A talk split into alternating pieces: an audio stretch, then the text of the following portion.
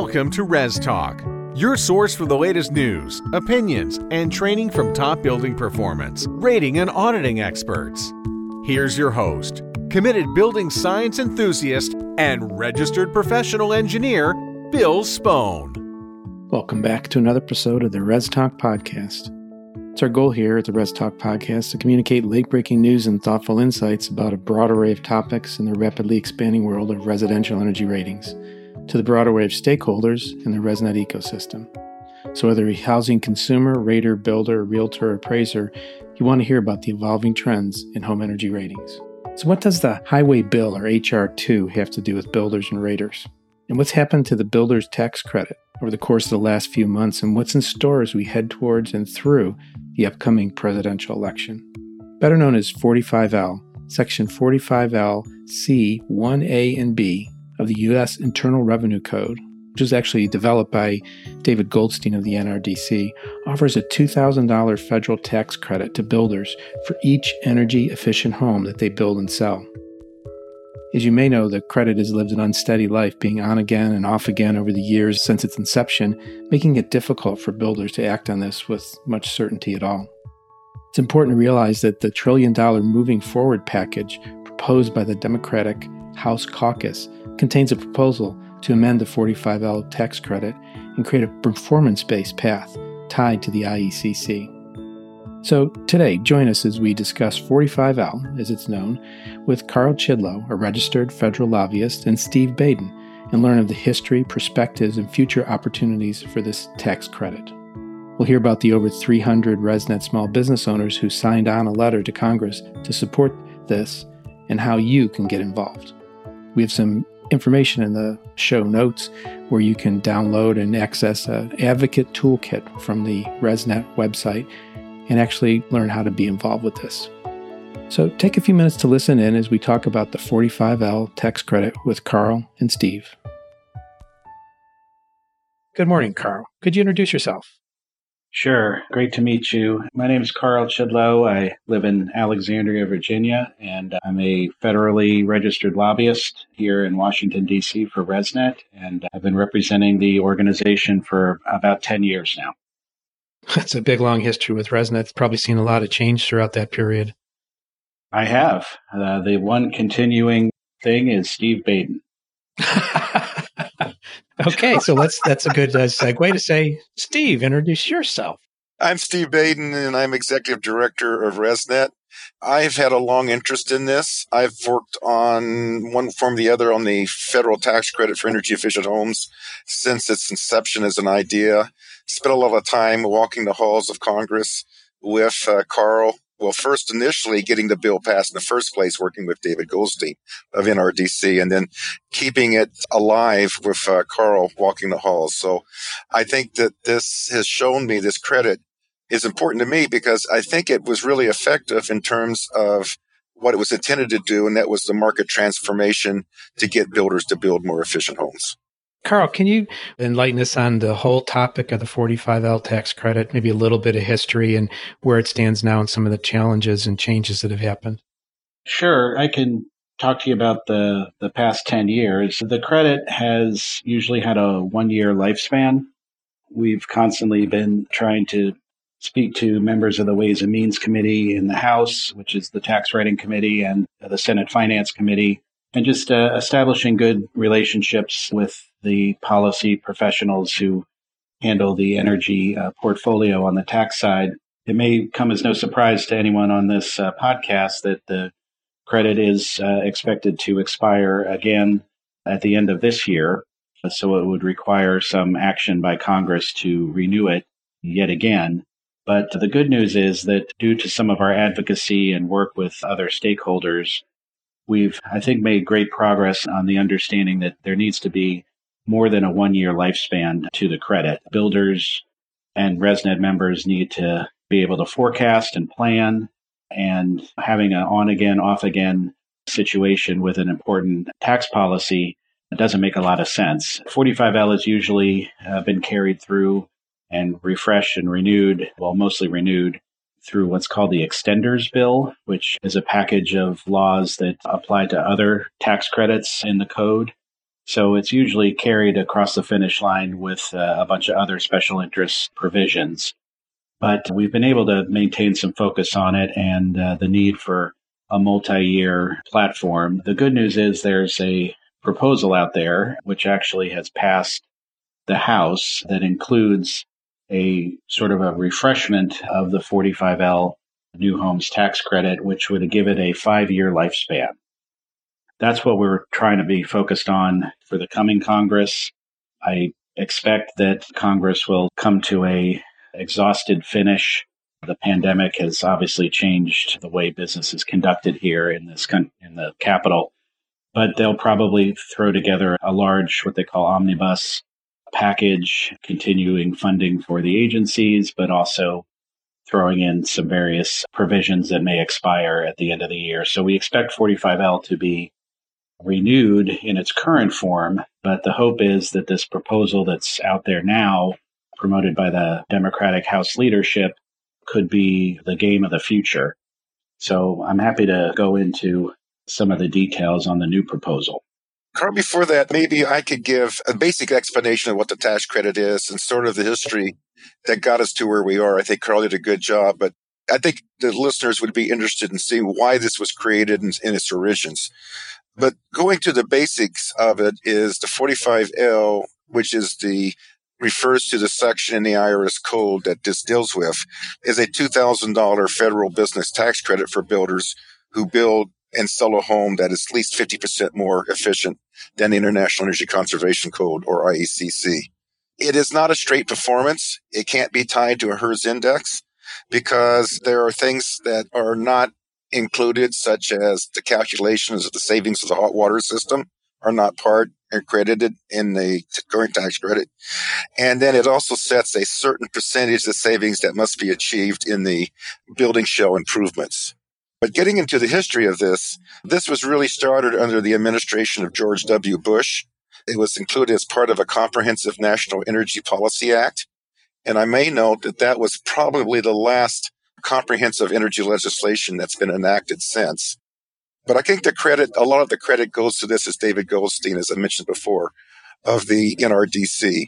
He developed this concept and, and literally spent hours and hours of talking to congressmen about this.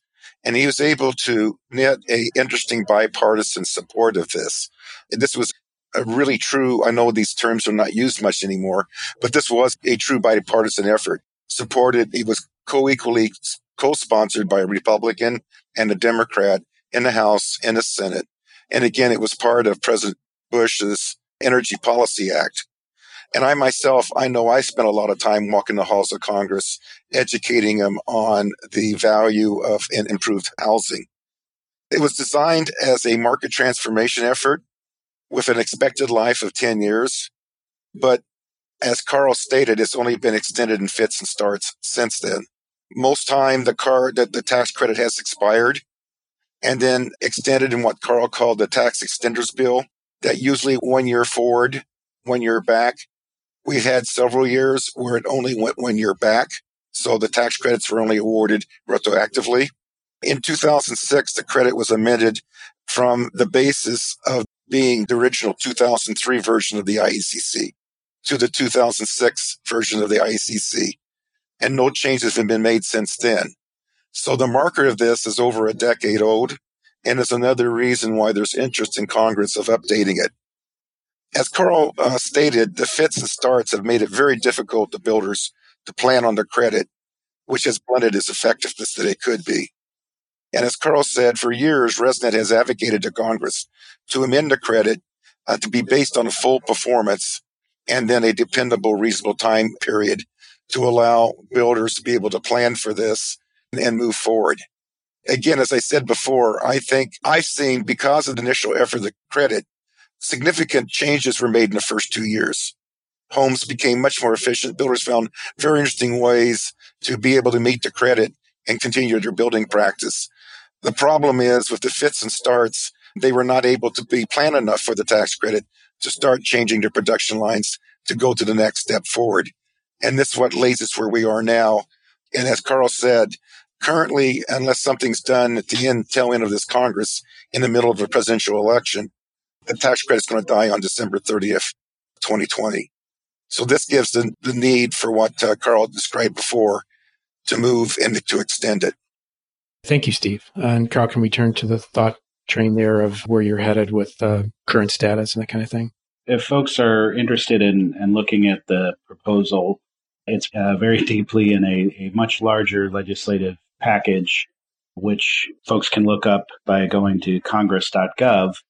And the bill that you would want to reference is H.R. 2, which is called the Moving Forward Act. So the 45L details are found in section 90424.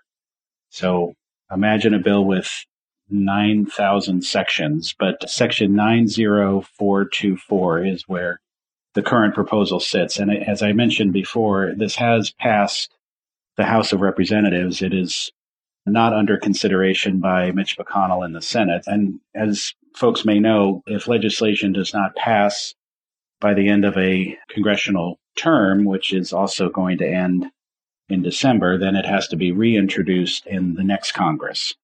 The Democratic caucus back in early February released this broad moving forward package.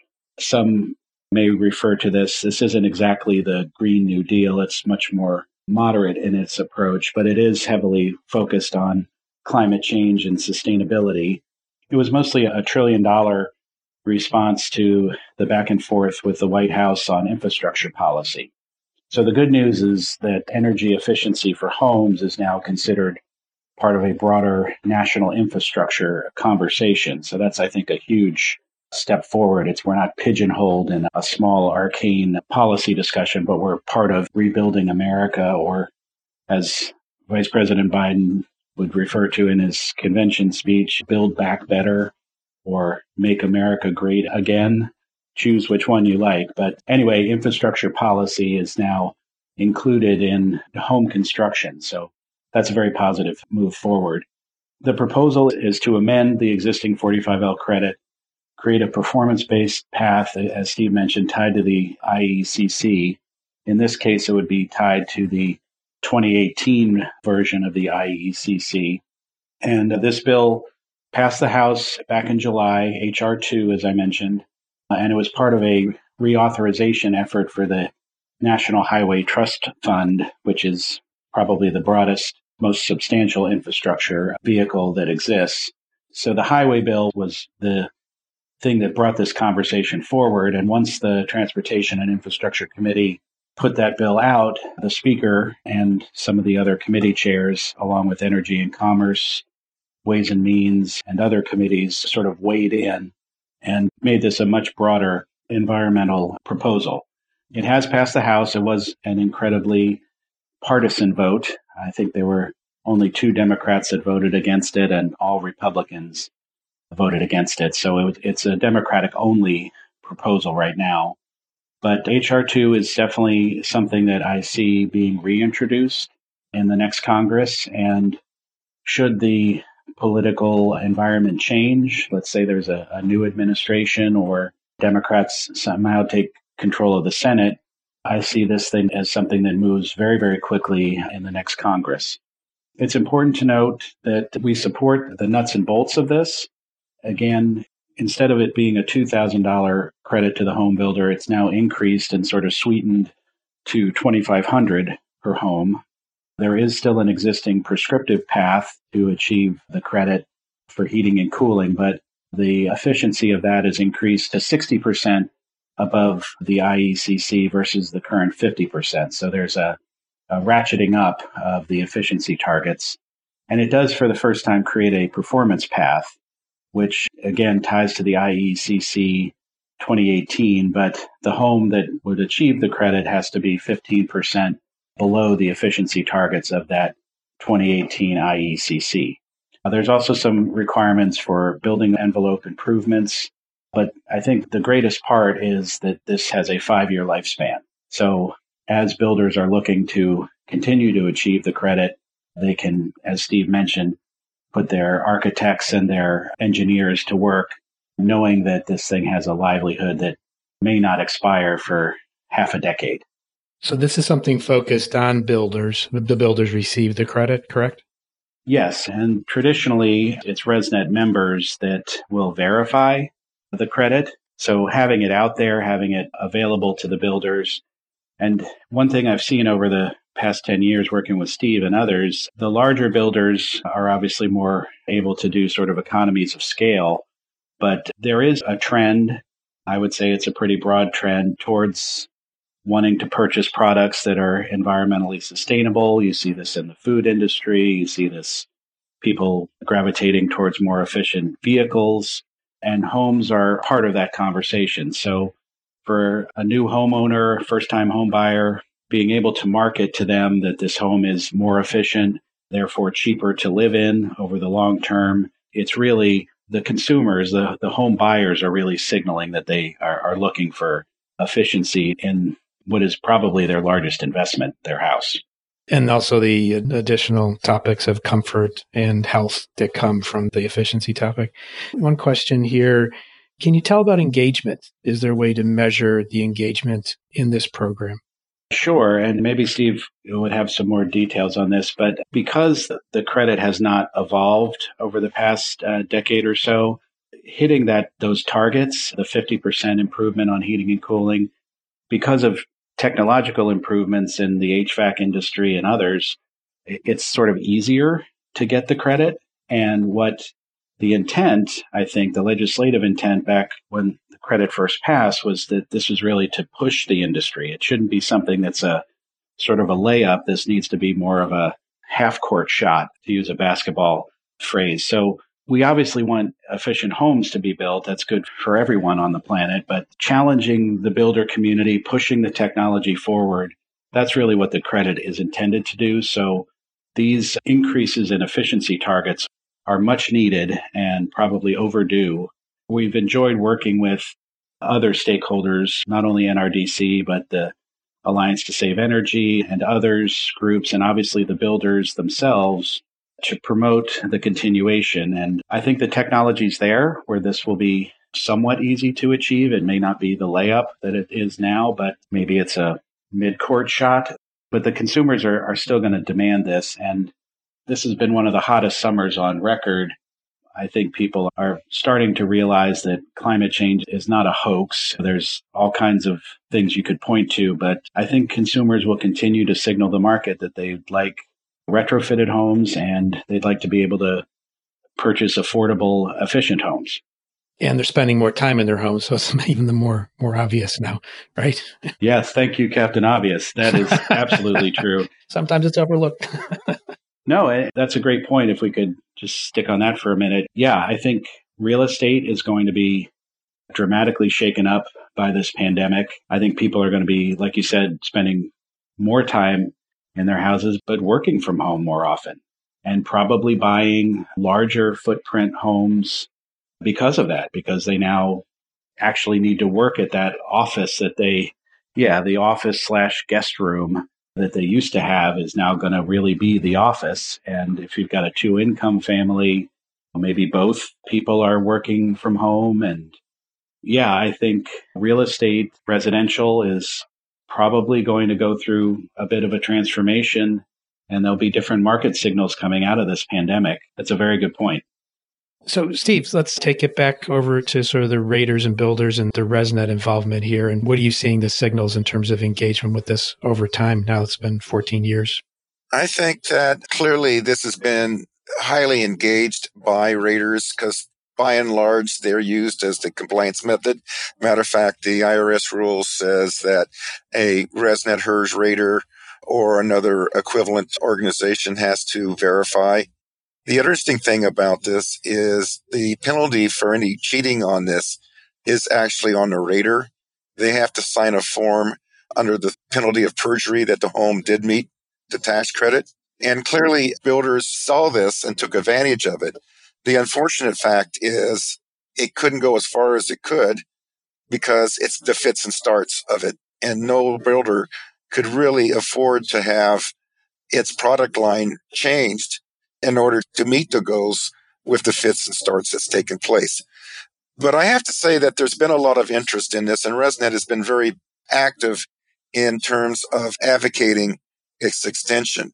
We just did a call for letters of support to the House and Senate leadership to voice support of extending and amending the tax credit beyond 2020 and updating the thresholds of it. And we had almost 400 people that signed off and it was sent to it. So that shows the interest of the industry in it. But I'd like to go back to one thing for people interested in finding out these in more detail. We have a page on our website that includes the letter that was sent to the leadership and all the signatures, but also it refers to both pieces of legislation and you can click on it and it actually tells what page it's on. In order to get to that website, you need to go to resnet.us and then click about ResNet and then go to who we are and then go to related links. And then there's a link that says support effort in Congress to extend and amend the 45L tax credit. And that's where you will find the two pieces of legislation and policy that Carl talked to. You can actually click that. It uploads it and it tells you what section and page the section dealing with the 45L credit is. Yeah, Steve had a really good idea to use this HR2 as a rallying cry. And so we were very pleasantly surprised with the hundreds of ResNet members that signed on. And as Steve mentioned, we got that over to uh, staff in Speaker Pelosi's office and at, with the Senate Majority and Minority Leader. Again, there's probably not going to be any activity on HR2 over the next several months, but I do expect this to be a huge Democratic priority moving forward. Just to pivot off of Steve's point there, with the web page that we created, it really does give you a toolkit on how to engage your member of Congress. And now's as good a time as any. Obviously, we in-person meetings are a little bit frowned upon, but staff are still working. They're still gathering information. They want to, because of the pandemic, they're actually probably more oriented to picking up intel or information about what's out there in terms of policy priorities from their constituents. So now's the perfect time, if you have it, to reach out to your member of Congress. You don't have to call Washington, D.C. All members of Congress have local offices, which are probably within 50 miles of where you live. The staff there will schedule a call with you. Just give them a heads up about the legislation that you're interested in. And again, it's HR2 section 90424. But you could also just reference uh, 45L tax credit and the staff should be able to understand where you're coming from pretty quickly. But yeah, just use this downtime, so to speak, to um, tell your member of Congress that if they return next year, as they hope they would, or the congressman or woman hopes they would, that they should support this. They should get to know about it. They should understand that there's activity in their congressional district uh, around this, that homes are being built and verified to this credit. Again, environmental stewardship, tax policy, incentives for saving the planet are going to be front and center for at least the next four years, if not longer. Use this as a time to raise your hand and say, I've got a message for you and send it out there. The one person I should mention so again, this came out of what's called the Ways and Means Committee in the House. Congressman Mike Thompson from California was the author of this provision that became part of HR 2. But there were dozens of Democrats on the Ways and Means Committee who co endorsed or co sponsored this. So it's got broad support within the Democratic caucus. Uh, I'm sure the Senate will mirror and have their own proposals, but we want to make sure 45L gets full consideration as the next Congress and the next president, let's say, tries to tackle the climate issue. I was just going to say, from a personal standpoint, I've gotten involved in a little bit of small business advocacy. And for anyone listening, it's not that difficult. It's not that scary. If you haven't done it, I'm sure a lot of people do uh, that you've networked with, the both of you. But for people that haven't, please consider it. It is, and the resources provided are fantastic to get the conversation going. To follow up on that, Bill, with the next Congress and when things start moving on this, ResNet's going to step up its advocacy efforts, and Carl's going to be our commander, field commander on that. But Carl and I have been talking about ways that we can reach out to Congress and start focusing as we go forward, identify key players in Congress that would be making decisions on this. And we've talked about ideas such as maybe congressional days in which advocates can show up and we can set up meetings with their Congress people to talk about it. Or with this pandemic, also looking at maybe Zoom constituent meetings with key staff that are dealing with this issue. So you can expect next year that as the new Congress meets and we see progress on one form or another on energy infrastructure or tax to harness the ResNet network to educate Congress on this, the benefits of this, and how to make it actually work from the ground level. Steve, one of the things you and I have witnessed too is policy staff on Capitol Hill tend to be somewhat siloed. So if you're talking to a tax policy person, they probably don't have a background in home construction or energy efficiency modeling. They understand that X dollars go to this business group for this activity, but they don't understand what the activity is. So that's a real void that ResNet members can fill is walking the staff through an explanation of what goes into a, a home energy rating. What tools are used? What does the rater look for? What are the targets? What technology is used? Anyway, filling in those gaps of knowledge, just the mechanics of what goes on at the property when the tax credit's being evaluated. So all those things are something that ResNet members can play a huge role in just giving people a better understanding of what this is.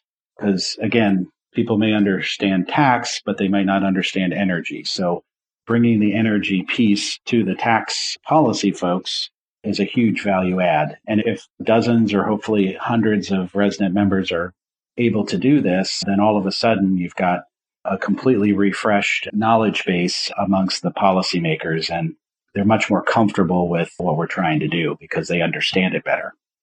And the nice thing too is this is not really a partisan issue. As I mentioned, this was born under Republican president with large bipartisan support. And while bits and pieces may be part of the Democratic agenda. I think what we're talking about is a tax credit for the private sector to make its decisions that there is no winners chosen by the government. All these building practice and technologies compete with themselves.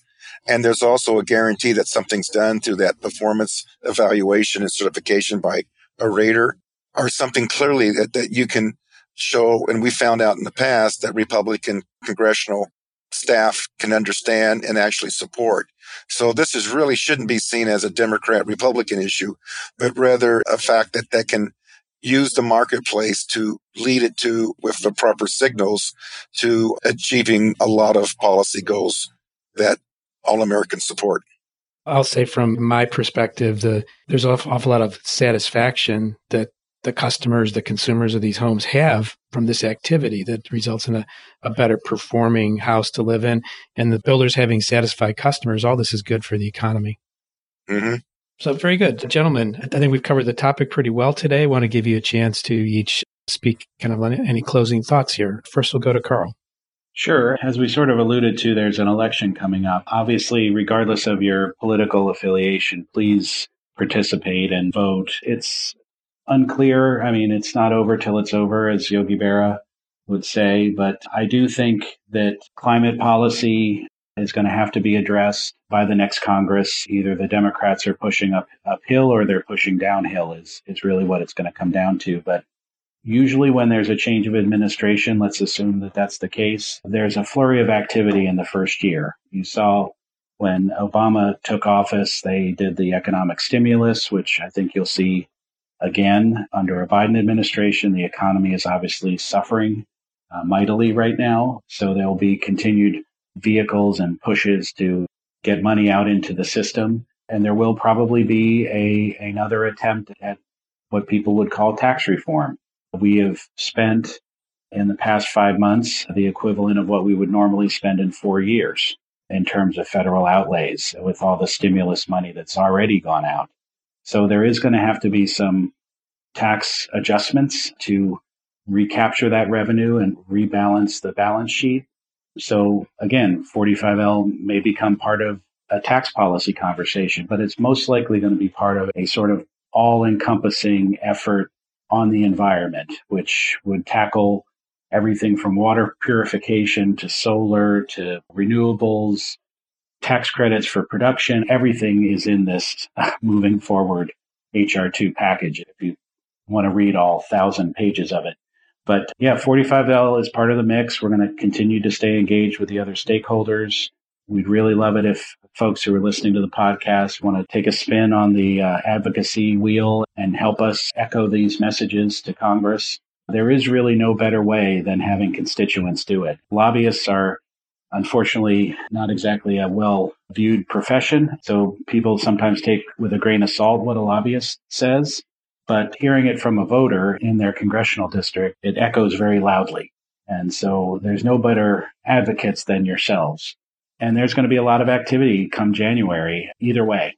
Let's do this activity and not sort of wait for the outcomes. Let's sort of shape the outcome and, and really everybody should go out and vote.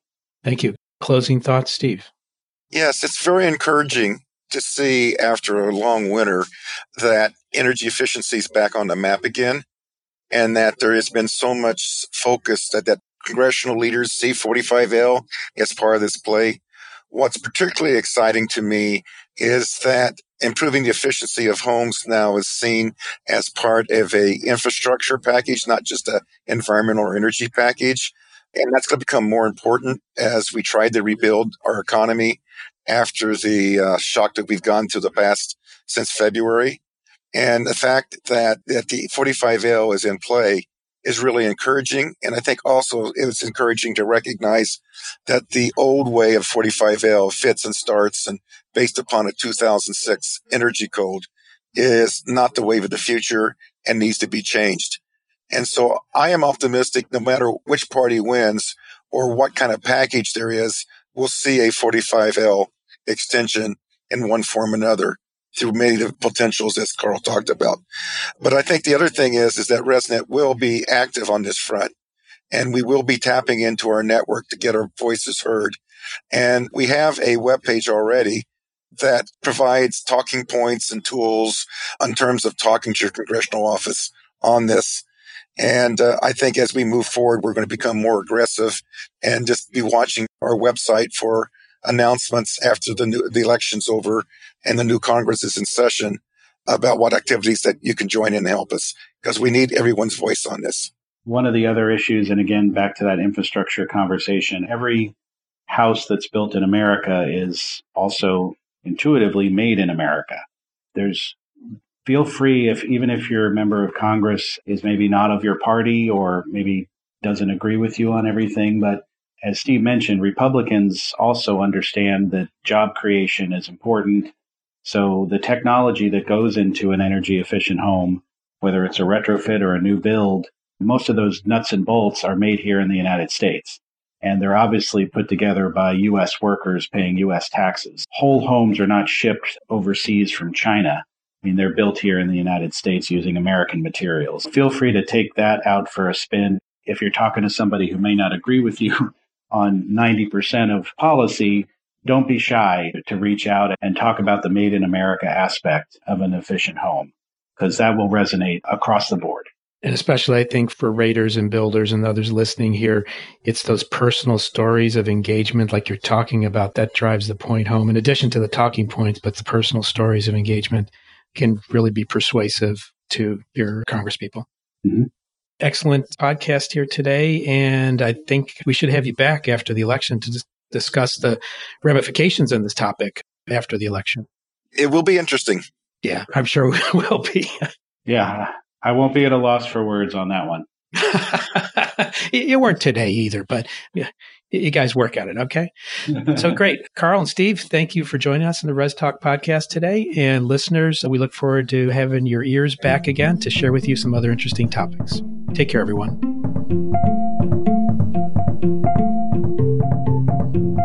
Thank you for listening to this episode of the Res Talk podcast. You'll find the Advocate Toolkit at resnet.us forward slash about forward slash advocacy.